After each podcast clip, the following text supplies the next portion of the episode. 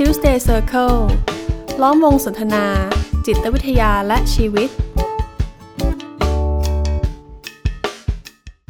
สวัสดีครับ ผมกุยกวีไกรมุ่งสิริครับ ครับ ผมเอกสมภพจำจันทร์ครับผมมาดพงมาศทองเจือครับ และนี่คือ Tuesday Circle Podcast ในตอนที่ 62 นะครับ ในช่วงนี้ครับ จากการที่รับเคสทั้งเป็นบุคคลทั่วไป แล้วก็เป็นน้องๆนักศึกษานะครับ ผมก็พบว่ามันมีประเด็นหนึ่งพอ ชีวิตมันมีความเปลี่ยนแปลงเนาะตอนนี้เราทุกคนก็ต้องอยู่บ้านเนาะไม่ว่าจะเรียนหรือว่าทำงาน ก็มีหลาย ๆ เคสที่เริ่มมีประเด็นเกี่ยวกับการตามหาแรงจูงใจ คือมันมีความรู้สึกว่า ชีวิตตอนเนี้ยมันมันไม่มีแรงจูงใจที่จะต้องทำภาระหน้าที่ต่าง ๆ เลยอะไม่ว่าจะเป็นเรื่องเรียนเรื่องงาน หรือบางทีไม่มีแรงจูงใจแม้กระทั่งจะไปทำเรื่องพักผ่อนไปทำงานอดิเรกอะไรอย่างนี้ด้วยซ้ำมันก็สะท้อนให้เห็นว่า คนทั่วไปเนี่ยก็เข้าใจเนอะว่า แรงจูงใจเนี่ย มันเป็นสิ่งสำคัญเนาะในยามที่เรารู้สึกว่าเราไม่พร้อมไม่มีความอยากที่จะเคลื่อนไปข้างหน้าเนี่ย เราเลยพยายามมองหาตัวช่วย ที่จะมาฉุดมาดึงหรือมาผลักมาดันเราเนี่ย ให้เดินไปข้างหน้านะครับ ทีนี้ก็เลยนึกอยากจะชวนทั้งทั้งพี่เอกแล้วก็ทั้งม่านนะครับ ว่าเราก็น่าจะทำสักตอนหนึ่งเนาะที่เกี่ยวกับเรื่องของแรงจูงใจ เพื่อชวนให้ท่านผู้ฟังเนี่ย มาทำความรู้จักประเด็นแง่มุมมิติต่างๆ เกี่ยวกับสิ่งที่เราเรียกว่าแรงจูงใจกันสักหน่อย เพราะว่ามันก็ไม่ใช่ทุกคนนะ ที่มีแรงจูงใจแล้วจะไม่มีปัญหาทางความรู้สึกอะไรเลย บางคนมาเพราะว่ามีแรงจูงใจแล้วกลับทำให้รู้สึกแย่ด้วยซ้ำนะครับเขาก็พบว่าแรงจูงใจเนี่ย มันก็ส่งผลกับความรู้สึกนะเดี๋ยวผมลองยกตัวอย่างเนาะบางทีเรามีแรงจูงใจเนี่ย มันก็ทำให้เรา ทำสิ่งนั้นนะไปด้วยใจที่มันรู้สึกสดชื่นรู้สึกกระตือรือร้นรู้สึกอยากทำรู้สึกปลอดโปร่งเนี่ย ผมนึกถึงนึกถึงตัวเองนะ อันนี้แบบพูดไม่ได้โม้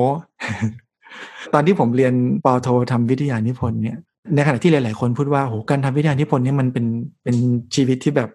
ทุกข์ยากอะไรเงี้ยเออมันก็ลำบากนะ แต่ผมรู้สึกว่าผมทำมันด้วยความรู้สึก อันนี้ อันนี้อันนี้พูดตรง ๆ เลย มันมีความรู้สึกสนุกบางอย่างอะเออด้วยความรู้สึกว่า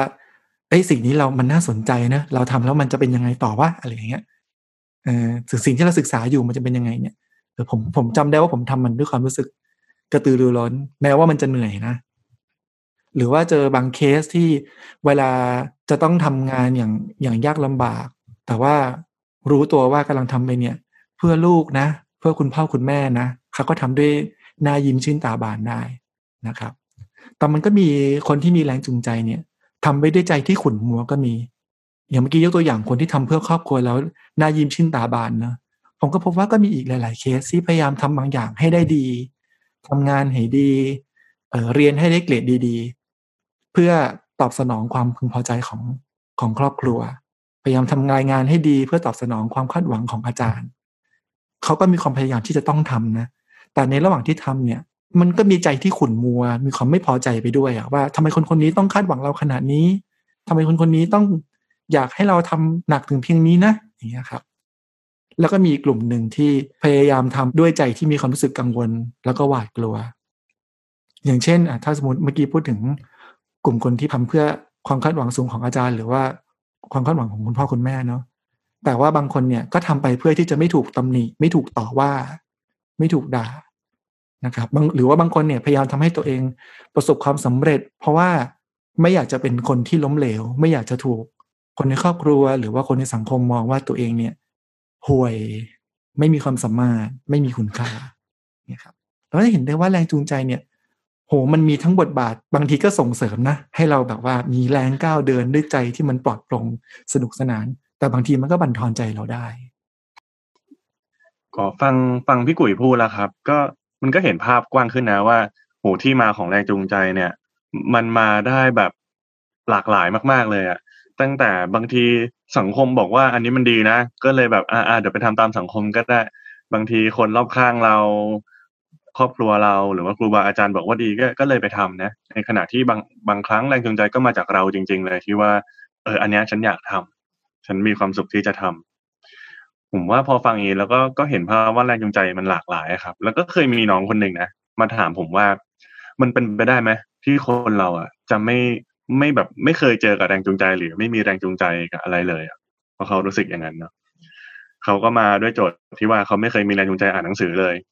แบบว่าทำยังไงก็ไม่สามารถจะเริ่มอ่านมันได้สักตัวครับ จนท้ายที่สุดนะครับ ผมก็ถามเขาว่าอ้าวแล้วสอบผ่านมาได้ยังไงอะเขาบอกว่า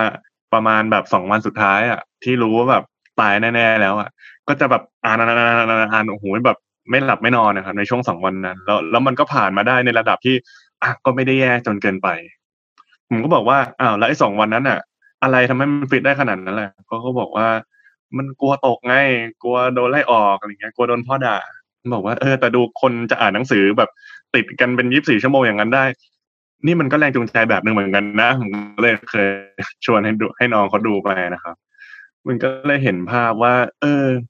ก็บางครั้งอะ แรงจูงใจ มันก็สามารถเป็นความรู้สึกที่ขมุกขมัวเหมือนที่พี่กุ๋ยพูดได้จริงๆนะอาจจะเป็นความรู้สึกกลัวอะไรบางอย่างเลยต้องพุ่งไปข้างหน้า หรือบางครั้งก็อาจจะเฮ้ยเคยโดนดูถูกมาอยากจะเอาชนะคำสบประมาทนั้นก็พุ่งไปข้างหน้าหรือบางคนก็บอกว่าเฮ้ยมีความเป็นจริงฉันก็อยากจะทำทุกอย่างให้มันดีที่สุดนั่นแหละก็เลยมีแรงจูงใจกับทุกเรื่องเลย แต่ก็กลับมาสงสัยตัวเองว่า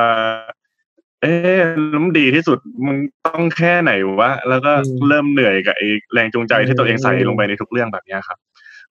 ในทางทฤษฎีแล้วเขาก็เลยบอกว่าเออแรงจูงใจเนี่ยจริง ๆ มันก็แบ่งแบ่งออกได้เป็นสองสองแบบใหญ่ๆนั่นแหละครับก็อาจเป็นเป็นแรงจูงใจเชิงบวกกับแรงจูงใจเชิงลบ ผมว่าในในความหมายตรงนี้ก็คือ แรงจูงใจทั้งสองแบบเนี่ย มันกำลังผลักดันเราแหละครับ ให้ไปในที่ที่หนึ่งหรือว่าให้ไปสู่เป้าเป้าหนึ่งที่เราอยากจะได้ แต่ว่าในความรู้สึกระหว่างการเดินทางของเราจากตรงเนี้ยไปถึงสิ่งที่เราอยากจะบรรลุเนี่ย ความรู้สึกมันต่างกันแรงจูงใจเชิงบวก มันก็จะเป็นอารมณ์ประมาณว่าสนุกเหมือนที่พี่กุยพูดเลย เออเห็นค่ามันนะ อยากจะทำแล้วก็รู้สึกไม่ได้ฝืนอะไร ยินดีที่จะทำยินดีที่จะไปสู่เป้าหมายนั้นอย่างเงี้ยในขณะที่แรงจูงใจเชิงลบหลาย ๆ ครั้งเนี่ย เราก็ทำเพื่อเลี่ยงอะไรบางอย่าง หรือว่าเราทำเพื่อหลีกหนีอะไรบางอย่าง หรือทำเพราะว่ามันจำเป็นต้องอยู่รอดกับภาวะกดดันบางอย่าง มันก็พามันก็ผลักเราไปข้างหน้าได้เหมือนกัน ในแง่นี้นะครับ อืมอย่างนี้ก็เลยมีคำถามเนอะว่า เออ แล้วถ้าอย่างนั้นเราจะทำยังไงอะ เกี่ยวกับเรื่องนี้เนาะว่าเราจะได้ไม่ปล่อยตัวเองให้ตกอยู่ในแรงจูงใจที่มันเป็นเชิงลบแรงจูงใจที่มันบั่นทอนใจของเรา อืมอืมอืม ผมว่าเรื่องแรงจูงใจเนี่ยก็เป็นเรื่องที่จริง ๆ แล้วในแวดวงจิตวิทยาเนี่ยเราก็มีการศึกษาเรื่องนี้กันพอสมควรนะครับผมว่าถ้าเรามาดูความหมายคำว่าแรงจูงใจอย่างกว้างที่สุดเลยเนี่ยผมว่ามันก็เป็นแรงผลักดันแหละ ให้เราได้ไปลงไม้ลงมือทำอะไรบางอย่างนะครับ ดังนั้นการที่เรารู้สึกว่าเออเรามีแรงจูงใจหรือเรารู้สึกว่าเราไม่มีเนี่ย แต่เอาเข้าจริงๆแล้วนะฮะเวลาเรารู้สึกว่ามีหรือไม่มีเนี่ย มันก็อาจจะเป็นแค่ เป็นแค่การรับรู้ของเราเท่านั้นเองว่ามันมีหรือไม่มี แต่จริง ๆ แล้วทุกคนเนี่ยมีแรงจูงใจทุกวันอยู่แล้วตามใดที่เรายังมีชีวิตนะฮะถ้าวันนี้เราตื่นนอนขึ้นมา แล้วเราลุกไปหาอะไรกินเนี่ยนี่ก็เป็นผลจากแรงจูงใจนะฮะโดยที่เราอาจจะไม่ต้องเรียกว่าแรงจูงใจก็ได้ แต่มันคืออะไรบางอย่างที่ผลักดันเราให้เราไปมีพฤติกรรมบางอย่างนะครับแล้วอะไรกันล่ะที่ผลักดันเราเพราะว่าลึกๆแล้วเนี่ยมันมีความต้องการบางอย่างในชีวิตของมนุษย์อยู่นะที่เป็นตัวขับเคลื่อนให้เราได้ไปลงไม้ลงมือทำอะไรบางอย่าง เหมือนถ้าเรารู้สึกหิว อ่า แรงผลักดันนั้นก็อาจจะทำให้เราไปหาอะไรมากินแต่การว่าการหาอะไรมากินเนี่ยของแต่ละคนก็อาจจะเลือกหนทางเลือกวิธีการที่มันต่างกันออกไป บางคนอาจจะลุกขึ้นมาทำอาหารด้วยตัวเองนะครับ บางคนอาจจะหยิบมือถือขึ้นมา สั่งเดลิเวอรี่มานะครับ หรือบางคนก็อาจจะโทรใช้ให้ใครไปซื้อมาให้นะฮะก็ก็ได้ทั้งหมด ซึ่งทั้งหมดไม่ว่าจะเป็นพฤติกรรมแบบไหน สุดท้ายก็นำไปสู่เป้าหมายเดียวกันก็คือ เขาก็จะได้อาหารมาทาน เพื่อให้อิ่มท้องนะครับ อันนี้ก็เป็นตัวอย่างเล็ก ๆ ของคำว่าแรงจูงใจเนาะแต่ทีนี้ประเด็นปัญหามันอยู่ตรงที่ว่า บางทีความต้องการของคนเราเนี่ย มันก็ดูชัดเจน ว่าเออเราต้องการอะไร เราก็เลยมีแรงผลักดันตัวเองให้ไปทำอะไรสักอย่างหนึ่งเนี่ย เพื่อให้ได้สิ่งที่เราต้องการ แต่บางครั้งอะสิ่งที่เราต้องการมันก็ดูไม่ค่อยชัดเจนเนาะชีวิตเราคงไม่ได้มีเรื่องไม่ไม่ไม่ได้มีแค่เรื่องการกินการนอนนะครับ มันก็มีเรื่องอะไรบางอย่างที่เราต้องการที่มันเป็นเรื่องของนามธรรมกว่านั้น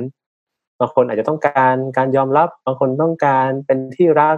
บางคนต้องการความภาคภูมิใจ ต้องการจะมีคุณค่าในตัวเองพวกสิ่งเหล่านี้ดูมันก็เป็นเรื่องนามธรรม เป็นเรื่องที่มันจับต้องไม่ได้ แล้วบางทีมันก็ก็ก่อให้เกิดความสับสนเหมือนกันนะ ว่าเออ แล้วเราจะต้องทำอะไร เราจะต้องผลักดันตัวเองไปในแบบไหนเหรอ มันถึงจะบรรลุความต้องการลักษณะนี้ได้นะฮะทีนี้มันก็เลยทำให้บางทีเราก็เลย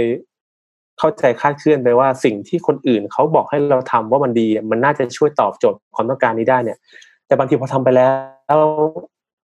มันก็รู้สึกไม่โอเคฝืนใจเราอะหรือบางทีเราก็ไม่ได้อยากจะไปทำหรือบางทีสุดท้ายทำไปแล้วทำสำเร็จด้วยนะ มันกลับไม่ได้รู้สึกพอใจที่เราคิดนะฮะเพราะบางทีเราก็ต้องแยกให้ออกเนาะระหว่างสิ่งที่สังคม สิ่งที่คนอื่นประเมินว่าสิ่งนี้เป็นสิ่งที่ดี เป็นสิ่งที่เราควรจะต้องทำกับสิ่งที่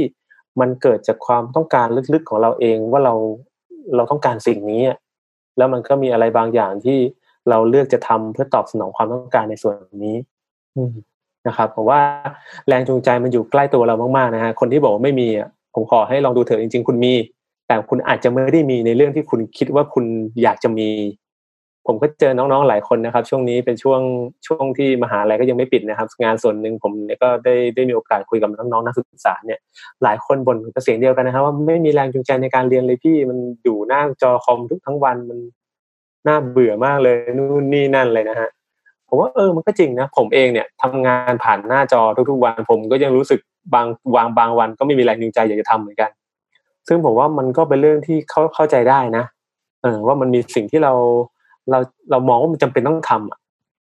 แต่ผมว่าถ้าเรามองแค่นี้เนาะมันก็ยากเหมือนกันนะ ที่จะไปหาแรงจูงใจ เพราะว่าไอ้สิ่งที่เรากำลังทำเนี่ย ถ้าเรายอมรับความรู้สึกตัวเองจริงๆเราก็อาจจะไม่ได้อยากทำก็ได้ผมเนี่ยไม่ค่อยอยากจะคุยกับคนผ่านหน้าจอเลย อย่างที่เราอัดรายการกันตอนเนี้ยผ่านหน้าจอผมก็รู้สึกไม่ค่อยโอเคนะแต่มันก็เออเออก็ทำทำไปนะดังนั้นผมว่ามันก็ต้องยอมรับก่อนแหละว่าเราไม่โอเคกับการทำสิ่งสิ่งนี้นะดังนั้นการจะไปหาแรงจูงใจผมว่ามันก็ต้องมองให้ลึกไปกว่านั้นเนาะ ว่าจริง ๆ แล้วไอ้สิ่งที่เรากำลังทำเนี่ยการเรียนออนไลน์ หรือการทำงานออนไลน์ผ่านหน้าจอพวกเนี้ยจริงๆแล้ว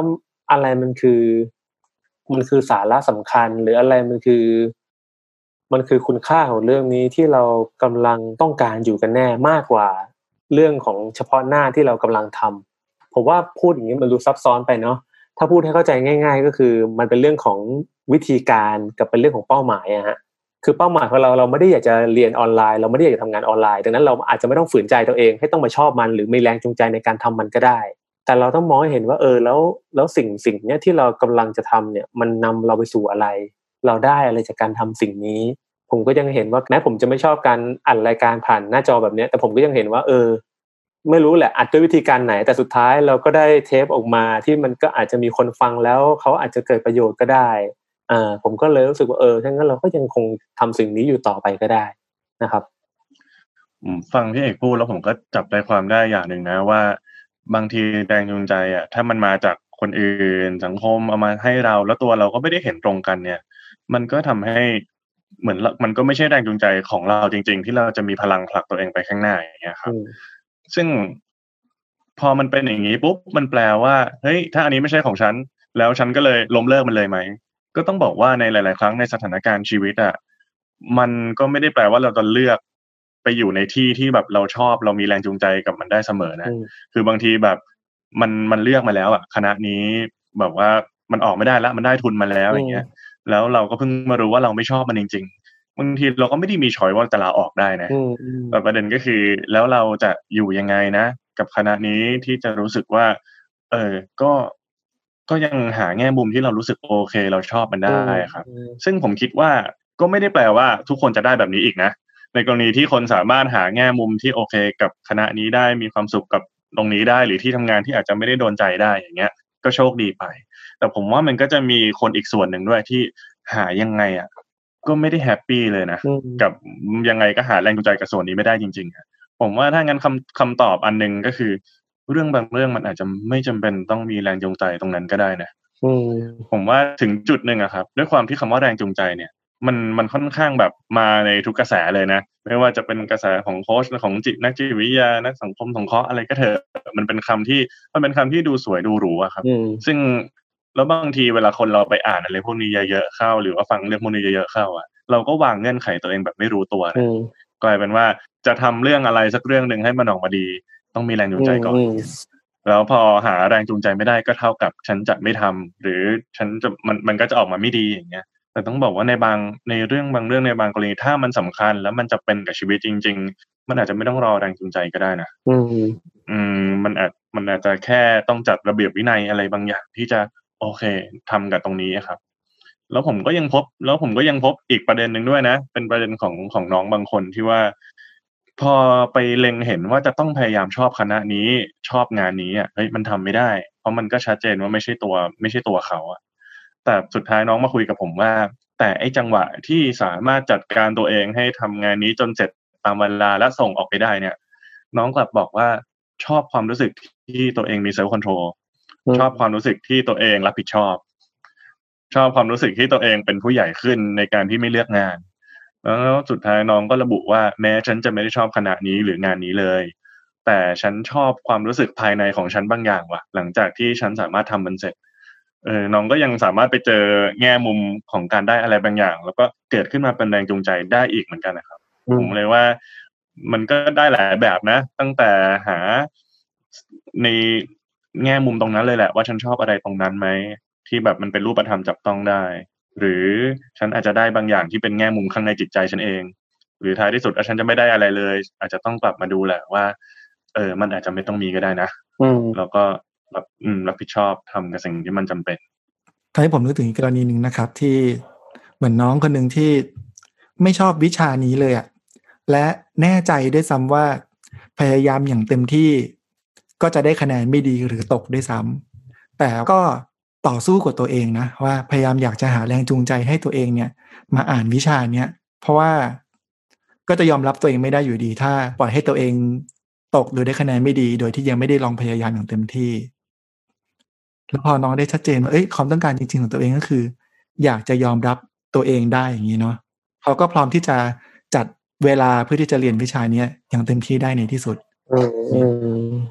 ผมว่าคำว่าแรงจูงใจเนี่ยในความเข้าใจของคนส่วนใหญ่เนี่ย มักจะให้อ่าให้ความรู้สึกเกี่ยวกับแรงจูงใจไปในทางบวกนะว่าเราจำเป็นต้องมีมีแล้วมันดีอะไรอย่างเงี้ยนะครับ แต่ผมว่า เอาเข้าจริงๆเลยเนี่ย มันก็เป็น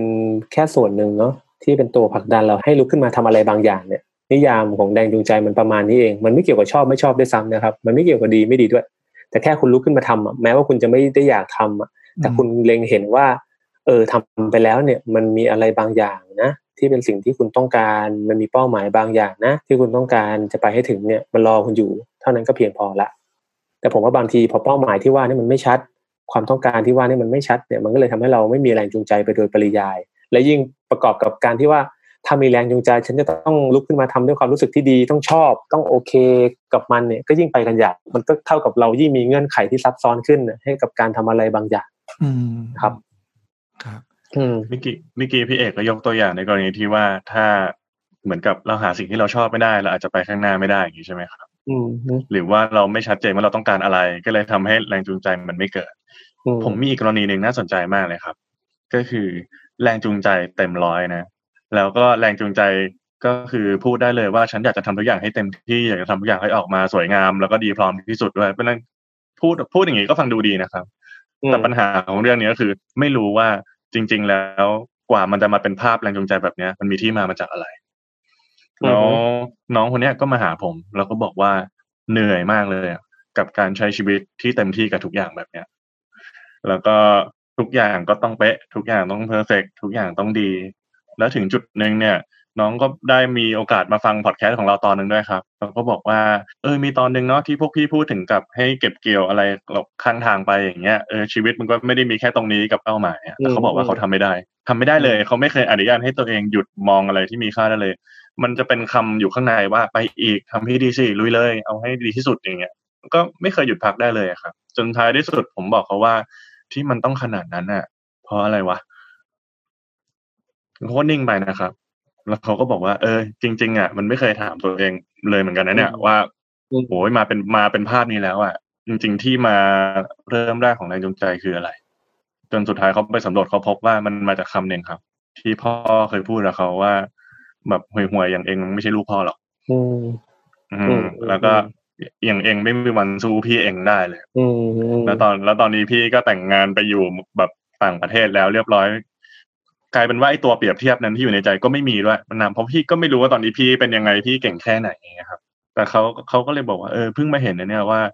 ที่เขาทำอะเขาแค่อยากจะหนีคำว่าแกไม่มีวันเก่งได้เท่าพี่แกแกไม่ใช่ลูกพ่ออย่างเงี้ยอืมก็เลยรู้สึกว่าต้องต้องดีอีกต้องดีอีกต้องดีอีก แล้วก็มีแรงจูงใจในการทำทุกอย่างเต็มร้อยเลยเขาก็เลยบอกว่า เออ พี่เพิ่งมาเข้าใจเลยอะว่า ถ้าเรารู้สึกเห็นค่ากับที่ที่เราอยากจะไปอะ มันเหมือนกับเราก็จะค่อย ๆเดินไปแล้วก็เก็บเกี่ยวข้างทางได้ไม่เห็นเป็นไรเลย ฉันอยากไปตรงนู้นน่ะตรงนู้นน่าจะดีนะ แต่ระหว่างทางก็ดีด้วยอะแต่วิธีของเขาเขารู้สึกว่าเขากำลังวิ่งหนีอะไรบางอย่างที่ตามหลังเขาอยู่อะไอ้คำว่าห่วยไอ้คำว่าไม่เก่ง แล้วมันกลายเป็นว่าการวิ่งหนีแบบนั้นน่ะใครมันจะไปแวะมองข้างทางได้วะในเมื่อแบบฉันกำลังอืมฉันกำลังวิ่งต้องวิ่งหนีอยู่อะเขาก็เลยอืมบอกว่า เออ ที่ผ่านมาเนี่ย ก็ เคยอ่านนะว่าแรงจูงใจเชิงลบมันใช้ได้ แล้วมันก็ใช้ได้นะ มันพาเขามาถึงจุดนี้ที่แบบโอ้ยมีคนนับนับหน้าถือตาเนี่ย ก็ไม่ได้แปลว่าแรงจูงใจเชิงลบมันใช้ไม่ได้นะ แต่ถึงจุดหนึ่งเขาบอกว่าที่เขาต้องมาเจอผมเนี่ย ก็เพราะว่ามันทุกข์ใจแบบที่แบกความรู้สึกนี้ต่อไปไม่ไหวแล้วอะนั่นหมายความว่าแรงจูงใจเชิงลบเนี่ย มันอาจจะผลักเราไปข้างหน้าได้ไกลจริงๆนะแต่มันก็อาจจะมีวันใดวันหนึ่งเหมือนกันนะ ที่มันทำให้เราเหนื่อยกับแรงจูงใจแบบเนี้ยจนล้มลงจนได้ครับ อืมอืม จากตัวอย่างที่มาเล่ามาเนี่ยพี่ว่ามันก็มีประเด็นอีกประเด็นหนึ่งที่น่าสนใจเนาะเวลาเราบอกว่า เออ มันมีแรงผลักดันเรา มันมีความต้องการบางอย่างเนี่ย ซึ่งมันก็จริงนะในแง่หนึ่งแต่ความต้องการในชีวิตของมนุษย์เนี่ยมันไม่ได้มีแค่อย่างเดียวอะเออเราอาจจะเราอาจจะผลักดันตัวเองว่าเออเราอยากจะเป็นที่ยอมรับอะอยากจะเก่งเพราะอยากให้พ่อแม่ยอมรับ มันก็จริงนะ เราก็ต้องการแบบนี้จริง ๆ แต่ในขณะเดียวกันอีกด้านหนึ่งของชีวิต เราก็ต้องการจะมีความสุขกับชีวิตณตอนนี้ด้วยอะ อยากจะดื่มด่ำกับสิ่งที่มันอยู่รอบๆตัวเราไม่ต้องค้ำเข่งเคร่งเครียดเกินไปนักเออมันก็เป็นความต้องการอีกชุดหนึ่งเหมือนกัน ซึ่งดูเหมือนกับมันจะขัดแย้งกันอยู่ในตัวมันเอง และยังไม่ต้องพูดถึงว่านอกจากสองเรื่องนี้ก็อาจจะมีเรื่องอื่น ๆอีก ผมว่าชีวิตของมนุษย์เนี่ยมันเลยเป็นการที่เราก็ต้องหาสมดุลเหมือนกันเนาะในการที่จะทำให้ความต้องการในด้านต่างๆ เนี่ยที่มันดูเหมือนจะขัดแย้งกันเองเนี่ย ให้มันลงตัวเนาะ เออซึ่งก็ไม่ได้มีคำตอบที่แน่ชัดว่ามันควรจะต้องเป็นแบบไหน แต่ถ้าเราสังเกตดูให้ดีเราจะพบแหละว่า แต่ละช่วงขณะของชีวิตเนี่ย มันมีความต้องการบางอย่างของเราอยู่จริง ๆ นะ ที่ผลักดันให้เราทำแบบนี้ หรือผลักดันให้เราไม่ทำอะไรสักอย่างหนึ่งอันนี้ก็พอจะเป็นข้อสรุปได้ว่าสำหรับคนที่ที่พบว่าตัวเองมีแรงจูงใจอยู่แล้วเนาะแต่ว่าอาจจะพบว่าเอ้ยในขณะที่เรามีแรงผลักดันเนี่ย เรารู้สึกไม่มีความสุขเลย ตรงนี้เราก็ชวนให้มาทำความเข้าใจ ว่าเรากำลังอยู่ในแรงจูงใจที่มันให้ผลบวก หรือว่าแรงจูงใจที่มันให้ผลลบกับเรา แล้วลบกับเรายังไงหลังจากนั้นก็มันดูมีอะไรให้ทำความเข้าใจมากมายเลยเนอะจากที่มาและพี่เอกยกตัวอย่างเสริมขึ้นมา แต่ทีนี้ผมว่ามันก็คุ้มค่านะ อันนี้เป็นมุมมองของผมละกัน ว่ามันก็คุ้มค่านะว่าถึงแม้ว่าเราจะต้องใช้ทั้งเรี่ยวแรงใช้ทั้งเวลาในการพิจารณาทำความเข้าใจตัวเอง แต่ผมว่ามันก็ น่าจะดีกว่าที่เราจะใช้เวลาไปกับเส้นทางที่เราก็รู้สึกทุกข์ใจกับมันนะจากนั้นก็สำรวจถึงความต้องการของตัวเองอย่างชัดเจนเนาะว่าจริง ๆ แล้วเราต้องการอะไร แล้วเรากำลังเลือกใช้หนทางวิถีทางที่มันส่งผลดีกับเราจริง ๆ แล้วหรือไม่ เพื่อที่จะสามารถยืดหยุ่นได้ว่าอาจจะมีหนทางอื่นไหมถ้าเราต้องการการยอมรับ ถ้าเราต้องการความรัก เราต้องการความสำเร็จ แต่ว่าวิถีทางที่เรากำลังดำเนินอยู่ มันให้โทษกับเรา มันจะมีวิธีอื่นไหมที่ให้ผลลัพธ์เดียวกัน หรือคล้ายๆกัน แต่ว่าเป็นเป็นผลดีกับเรามากกว่า อันนี้คือในมุมของคนที่มีแรงจูงใจ หรือกำลังตามหาแรงจูงใจเนาะก็มีในมุมที่ให้ทำความเข้าใจความต้องการของตัวเอง แต่ทีนี้มันก็มีประเด็นของคนอีกกลุ่มหนึ่งที่ จะเป็นคนที่อยู่ในบทบาทพยายามสร้างแรงจูงใจให้กับผู้อื่น อาจจะเป็นบุคคลในครอบครัว อาจจะเป็นอาจารย์ หรืออาจจะเป็นคนที่มีบทบาทเป็นผู้นำอย่างเงี้ยครับ ซึ่งเราก็เห็นเนาะว่าในสังคมเรา มันก็มักจะมีประเด็นเนี้ยคนที่พยายามสร้างแรงจูงใจ ยกตัวอย่างเช่นคุณคุณพ่อของน้องที่ที่เป็นเคสของมาดเนาะพี่ก็เชื่อว่าคุณพ่อกำลังพยายามสร้างแรงจูงใจบางอย่างให้น้อง แต่อยู่บนฐานความเชื่อว่า การสะกิดใจแรงๆเขย่าใจแรงๆเนี่ย มันน่าจะส่งผลให้น้องขับเคลื่อน ให้น้องมีแรงจูงใจ ก็เลยใช้วิธีการคล้ายๆ พูดตำหนิหรือพูดท้าทาย ถ้าในมุมสำหรับคนกลุ่มเนี้ยเราคิดว่าเราน่าจะฝากอะไรถึงเขาได้บ้าง โอ้ที่พี่กุยพูดมาก็ใช่เลยนะครับผมว่าสุดท้ายน้องเนี่ยกลับไปถามคุณพ่อจริง ๆ แล้วคุณพ่อก็บอกว่าไม่ได้มีเจตนาอะไรเลย แค่อยากจะผลักดันลูก แต่ว่าลูกก็ได้บอกคุณพ่อว่า แต่พ่อรู้ไหมว่าการผลักดันของพ่อวันนั้นมันทำให้แบบมันทำให้หนูเนี่ยเดิน เดินในวิธีเนี้ยมาหลากหลายปีอะบนความทุกข์ใจเลยนะอืมผมเลยรู้สึกว่าหลาย ๆ ครั้งครับ เราก็ผลักดันกันแบบนั้นจริง ๆ นะเหมือนกับเฮ้ยอย่าอย่าเป็นคนห่วยนะแบบ อยู่ตระกูลนี้ทำอย่างนี้ไม่ได้นะ หรือว่าอย่าเป็นคนไร้สาระเป็นวันๆหรืออะไรก็ตามนะครับ ผมไม่ได้บอกว่าวิธีนี้มันห้ามนะ บางทีมันอาจจะเหมาะกับใครบางคนจริง ๆ ก็ได้นะ แต่เราก็อาจจะต้องดูแหละครับว่าคนที่เราจะพูดด้วยเขาแข็งแรงพอไหมที่ที่เขาจะใช้วิธีนี้ในการผลักดันไปข้างหน้า หรือบางทีถ้าจะต้องใช้วิธีนี้จริงๆก็ก็อย่าลืมหันกลับไปชวนเขาดูแง่บวกด้วยครับ เพราะว่าถึงจุดหนึ่งเนี่ย วิธีของการที่เราจี้เรากดดันเราผลักดันแบบเนี้ย มันอาจจะทำให้มุ่งไปข้างหน้าได้ ได้เร็วนะ ในระยะแรกอะแต่มันจะทิ้งแผลบางอย่างครับ หรือทิ้งความไม่เข้าใจแง่มุมบางอย่างของแรงจูงใจไว้อะให้เขาต้องเหนื่อยในอนาคต จากการใช้เรื่องแรงจูงใจแบบนี้อยู่ดีครับ ก็เลยคิดว่าชวนแล้วกันครับว่าถ้าเป็นไปได้ถ้าอยากจะกระตุ้นแรงจูงใจใครสักคน หรือว่าอยากจะกลับมากระตุ้นแรงจูงใจของตัวเองก็ตามเนี่ย ก็อยากจะให้เริ่มใช้จากแรงจูงใจเชิงบวกก่อนเนาะ เราต้องการอะไร สิ่งนั้นมีความหมายแบบไหน แล้วเราก็จะเดินไปยังไงนะ ในใจที่แบบเบาสบายที่พี่เอกบอกว่าก็ไม่ได้ขัดแย้งกันอะในความสุขแล้วก็สิ่งที่เราปรารถนาในมุมอื่นๆเนี่ยครับก็แรงจูงใจเชิงลบก็เอาไว้เป็นกรณีท้ายๆแล้วกันครับ ที่ถ้าถ้าต้องใช้จริง ๆ ก็ค่อยว่ากันแล้วพี่ก็เชื่อว่า เวลาเราต้องการสร้างแรงจูงใจให้กับใครสักคนเนี่ย เรามีความหวังดีและปรารถนาดีต่อเขาคนนั้นนะ แล้วในเมื่อวันนี้ถ้าได้ฟังแล้วว่าแรงจูงใจเนี่ยมันก็ส่งผลกับใจได้ทั้งในแง่บวกและแง่ลบนะ เราอยากจะให้คนที่เรารัก อยากให้คนที่เราแคร์อยากให้คนที่เราห่วงใยเนี่ยมีแรงจูงใจแล้วก็ดำเนินลงมือปฏิบัติตามเส้นทางที่เขาควรจะต้องทำอะด้วยใจแบบไหน ผมว่าถ้าเริ่มจากตรงเนี้ยเราก็คงจะ หันมามองวิธีที่เราจะไปสร้างแรงจูงใจให้เขาไปในเชิงบวกได้มากขึ้นนะครับ โอเค แล้วก็ This Day Circle Podcast ในตอนนี้ก็คงจะฝากกันไว้ประมาณนี้นะครับเดี๋ยวชวนกันมาฟังกันตอนหน้าว่าเราจะพูดถึงเรื่องอะไรกันบ้างนะครับงั้นตอนนี้ต้องลาไปก่อน สวัสดีครับ ครับ สวัสดีครับ สวัสดีครับ Tuesday Circle ล้อมวงสนทนา จิตวิทยาและชีวิต